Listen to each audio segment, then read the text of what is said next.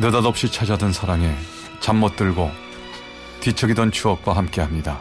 라디오 사랑극장 어느 날 사랑이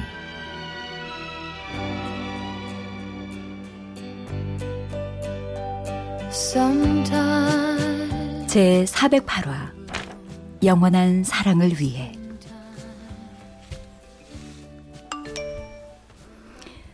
우리 시간을 좀 갖는 게 좋겠어. 나한테 말 못할 사정이 생겼거든. 말할 수 있게 되면 내가 연락할게. 다시 만나지 못하더라도 행복하게 잘 지내. 11년 전이었습니다. 다니던 회사에 부도로 하루아침에 실업자가 돼버린 저에게 날아온 갑작스런 이별 통보. 그 후로 그녀와는 연락이 닿질 않았습니다. 에이, 이건 말이 안 돼. 가뜩이나 네가 지금 회, 백수가 돼서 힘든 상황인데 하필 이럴 때 차버리냐? 아니 그것도 달랑 문자 한 줄로? 설사 감정이 처음 같지 않더라도 지금 너한테 그러면 그 사람 아니지. 아니야. 분명히 무슨 사정이 있었을 거야. 아, 무슨 사정? 혹시 돈 못 번다고 그러는 거 아니야? 야, 됐다, 됐어. 그래, 잊어버려. 그게 무슨 사랑이냐? 말 함부로 하지 마. 너야말로 정신 차려, 이 녀석아! 나 역시 때로는 그녀를 원망하다가 그래도 믿을 수 없어 이해하려고도 하다가 때로는 대책 없이 그리워도 하면서 그렇게 그녀를 잊어갔습니다. 이별은 만남보다 참 쉬운 건가 봐 차갑기만 한 사람 그리고 3년 후 여보세요? 어, 나다. 너 일자리 구했어, 일자리? 아니요. 전화하면 대부분 영업직이고 저랑 맞지 않는 일들 뿐이네요. 음, 잘 됐다. 너 그러면 당분간 내가 하는 일 한번 해볼래? 선배는 몇 개월 전부터 암 환자 병실에서 간병인으로 일을 하고 있었고 저는 선뜻 결단을 내리지 못했지요. 내가 가르쳐 줄 테니까 내일 병원으로 와. 실은 같은 병실에 계신 어르신 한 분 간병해야 하는데 사람이 없어서 어? 너 내일 꼭 와라. 꼭이다. 아니, 서, 서, 선배.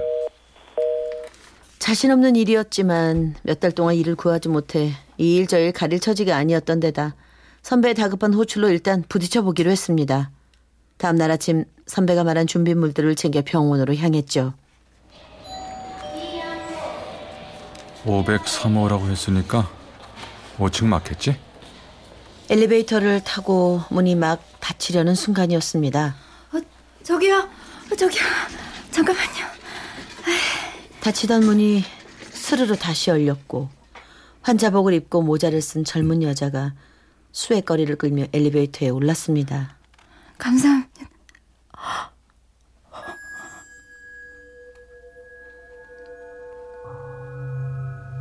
그녀는 나를 보더니 당황한 듯 돌아서 버렸습니다. 환자복에 모자를 쓰고 있었지만 엘리베이터에 반사돼 보이던 모습은 낯이 익었지요. 많이 야위긴 했지만 3년 전 이유 없이 이별을 통보하고 사라진 그녀였어요. 호, 호, 호, 혹시 이, 이니, 이니니? 아닌데요. 사람 잘못 보셨어요. 고개를 돌린 채 아무 말을 하지 않던 그녀는 단호하게 5층에서 문이 열리자 황급히 내려가 버렸습니다. 어, 왔어. 자, 잘 왔다. 네가 안 올까봐 노심초사했는데. 해보면 알겠지만 그렇게 어려운 일은 없어. 어, 저, 왜? 뭐 문제 있어? 아니, 저기, 아는 사람을 본 것 같아서. 에이, 닮은 사람 한둘이냐? 야, 가자. 환자 가족분들 기다리고 계셔. 제가 간병해야 할 환자는 위암 초기 수술 후 치료 중이신 할아버지였습니다. 선배는 이것저것 간병인이 할 일들을 꼼꼼히 알려주셨고 늦은 저녁 환자분들이 주무시는 틈을 타 선배와 저는 병원에 마련된 정원에 나와 음료수를 마셨죠. 아, 그래. 오늘 하루 일해보니까 어때? 할만하지? 뭐 아직은 모르겠어요. 그 선배가 옆에서 도와주고 환자분도 힘들게 안 하시긴 하는데 그때였습니다. 오전에 엘리베이터에서 마주쳤던 이내를 빼닮은 아가씨가 지나갔어요. 어, 야, 봐봐. 저 여자 평상복 입으면 엄청 미인일 것 같지 않냐? 어 근데 이 누굴 많이 닮았어. 누구? 저, 저 아가씨? 저 아가씨 안 됐어. 젊은 나이에 간암 수술을 받았는데, 저 재발됐나 봐. 아니, 예쁘장한 데다가 착하기까지 해서 더 짜네. 자기 몸도 안 좋을 텐데, 옆에 할머니 배변 수발까지 다 하고 그랬대. 혹시나 싶어 그녀가 입원해 있는 506호에 가봤습니다. 병실 입구에 적혀진 환자 명단에는 곽인예라는 이름이 적혀 있었지요. 그리고 익숙한 그녀의 음성도 들었죠. 엄마. 아휴, 왜 이냐? 괜찮니? 왜 아직도 속이 안 좋아? 못 먹겠어. 아휴, 또. 얘 조금만 더 먹어봐. 잘 먹어야 병을 이겨내는 거야.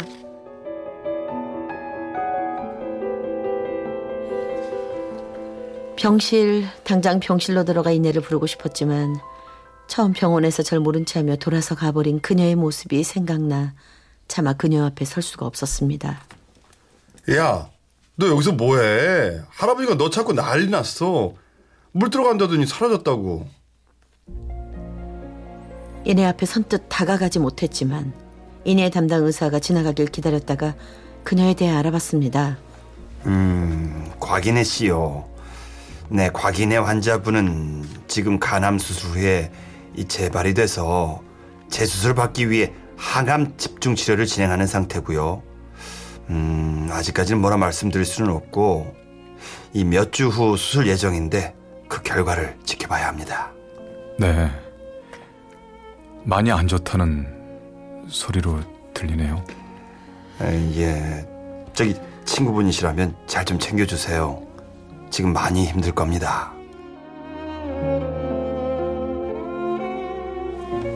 갑자기 그녀와 헤어지기 전 대수롭지 않게 넘겼던 그녀의 모습이 떠올랐습니다.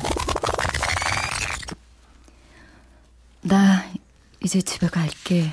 왜? 오랜만에 만났는데. 미안해. 너무 피곤해서. 아, 그래도 같이 있자. 우리 집으로 갈래? 맛있는 거 해 먹을까? 미안해.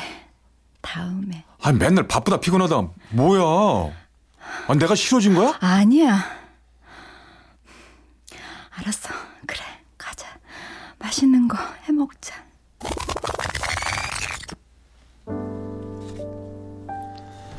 그냥 조금 피곤한 줄로만 알았는데 병이었다니 나에게 실증이 난 건 줄 알았는데 아픈 모습을 보이기 싫어서 그렇게 메시지만 남기고 떠나버린 거라니 너무나 미안하고 안타까웠습니다. 그리고 얼마 후 결국 우린 복도에서 마주치게 되었고 이번엔 그녀가 도망가지 않았습니다. 이내야. 현범아. 오, 젊은 사랑 그것은 너무도 잔인한 것 어린 맘에 몸을 실었던 내가 더 잔인한가 우린 마음을 추스르고 늘 드나들던 햇살이 따스한 정원으로 자리를 옮겼습니다.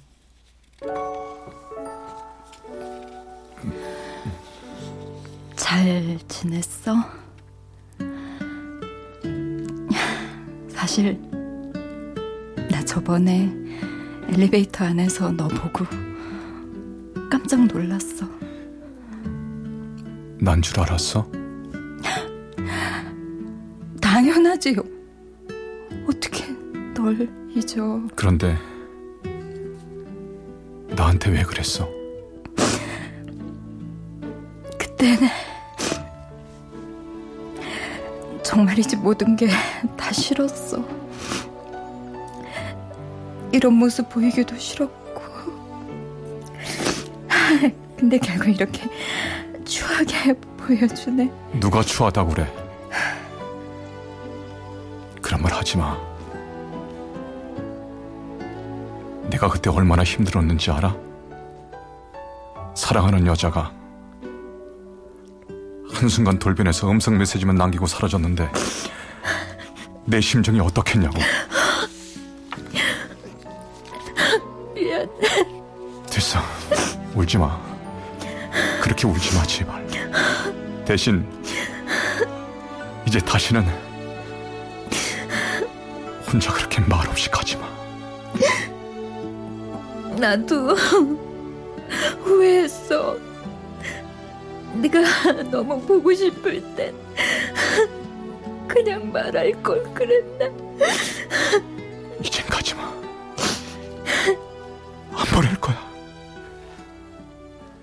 우린 불현듯 끊어져 버린 명주 씨를 잊는 듯 사랑을 이어가게 되었습니다.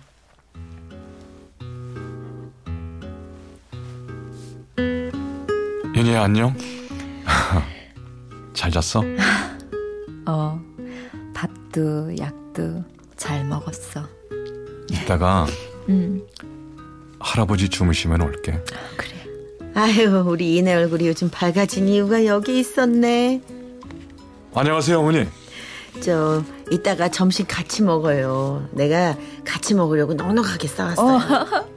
와, 신난다. 현범아, 이따 꼭 와. 설레이던 시간도 잠시 기다리면서도 염려되었던 그녀의 수술 날이 되었습니다. 어머니, 이제 수술 시작한 지한 시간밖에 안 됐는데 병실에 가서 조금 쉬었다고 오세요. 아니 여기 있을라네. 저, 그럼 가서 뭐라도 좀 드세요. 힘드셔서 안 돼요. 그런데 그때 생각했던 것보다 빨리 의사 선생님께서 나오셨어요. 저 선생님 죄송합니다. 생각보다 암세포가 많이 전이된 상태입니다. 담낭만 제거해봤자 무의미한 수술이 될 것 같아서 아니 그럼 수술을 못 한다는 말씀이세요? 안 돼요. 선생님 그런 말씀하지 마세요. 아유 우리 네 제발 살려주세요. 아유 선생님. 어머니, 어머니, 어머니, 정 정신 차리세요, 어머니.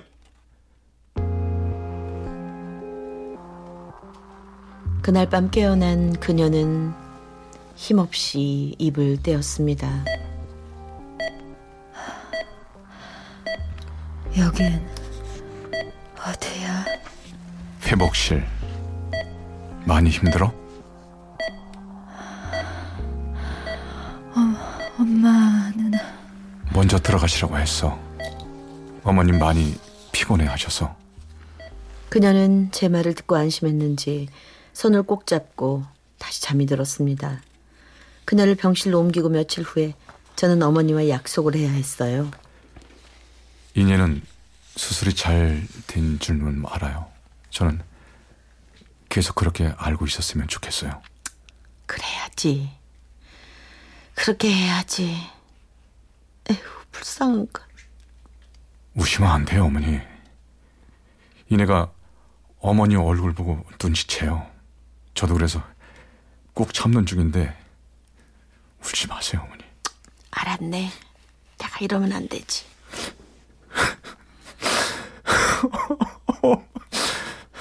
난 너무 속상해요. 울지 말게. 울지 마.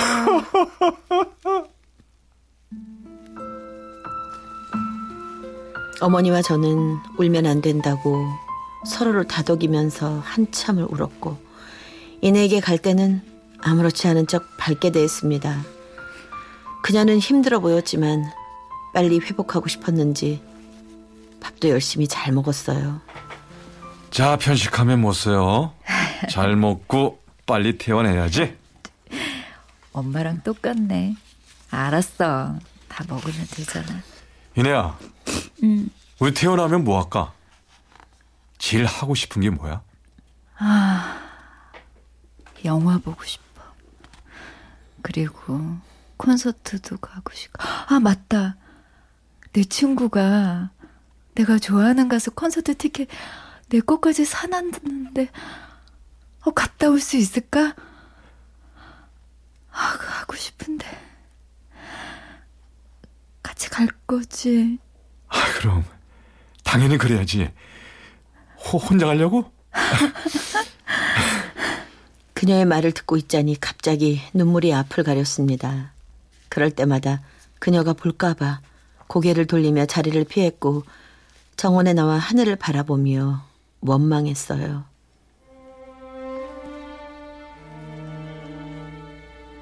하늘에 누구 있습니까? 이 내가 바라는 거 저렇게 사소한 건데 기회를 주세요. 시간을 주세요.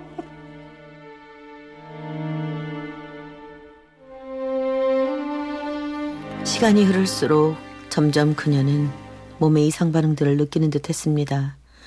그리고 지쳐갔죠. 이내 씨 주사 맞을게요. 싫다고. 저리 가. 나 이제 주사 맞기 싫다고 지겹단 말이야. 제발, 아, 제발 좀 그만해.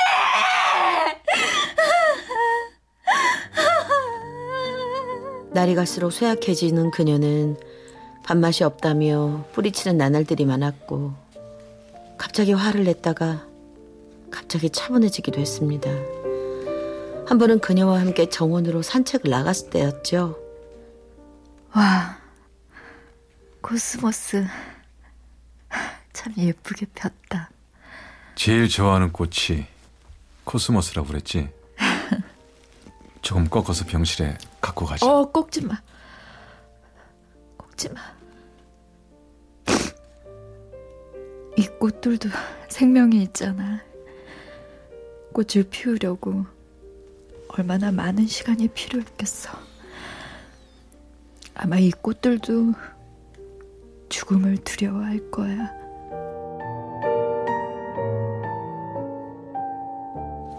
그녀의 말에 마음이 아팠습니다. 그래서 그냥 그녀를 꼭 껴안아주며 말했죠.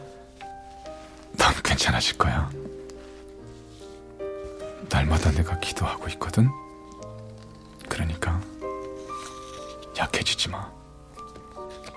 조금만 더 회복되면 내가 프로포즈 할 거니까 이제부터는 짜증 내지 말고 주사 잘 맞고 밥 잘 먹기다. 응? 그녀는 제 손을 쥐며 고개를 끄덕였습니다.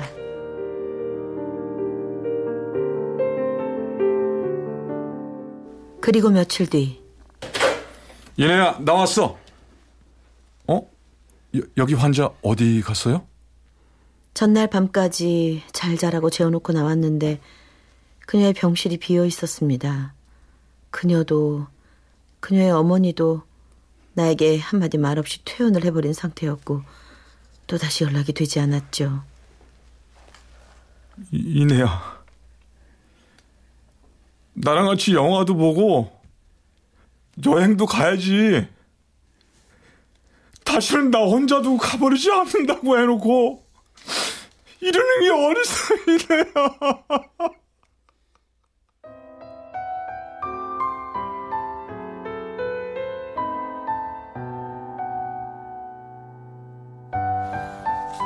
이내의 어머니에게서 연락이 온 건 이내가 멀리 떠나버린 다음이었습니다. 그 모든 게 이내의 소원이었다며 자신도 어쩔 수 없었다며 편지 한 장을 건네주셨죠. 현범아, 너와 함께한 시간이 나한텐 가장 행복했었어. 아름다운 추억 안고 떠날 수 있게 해줘서 정말 고마워. 나 이제 아프지 않은 곳으로 가니까 걱정하지 말고 너도 아프지 말고 나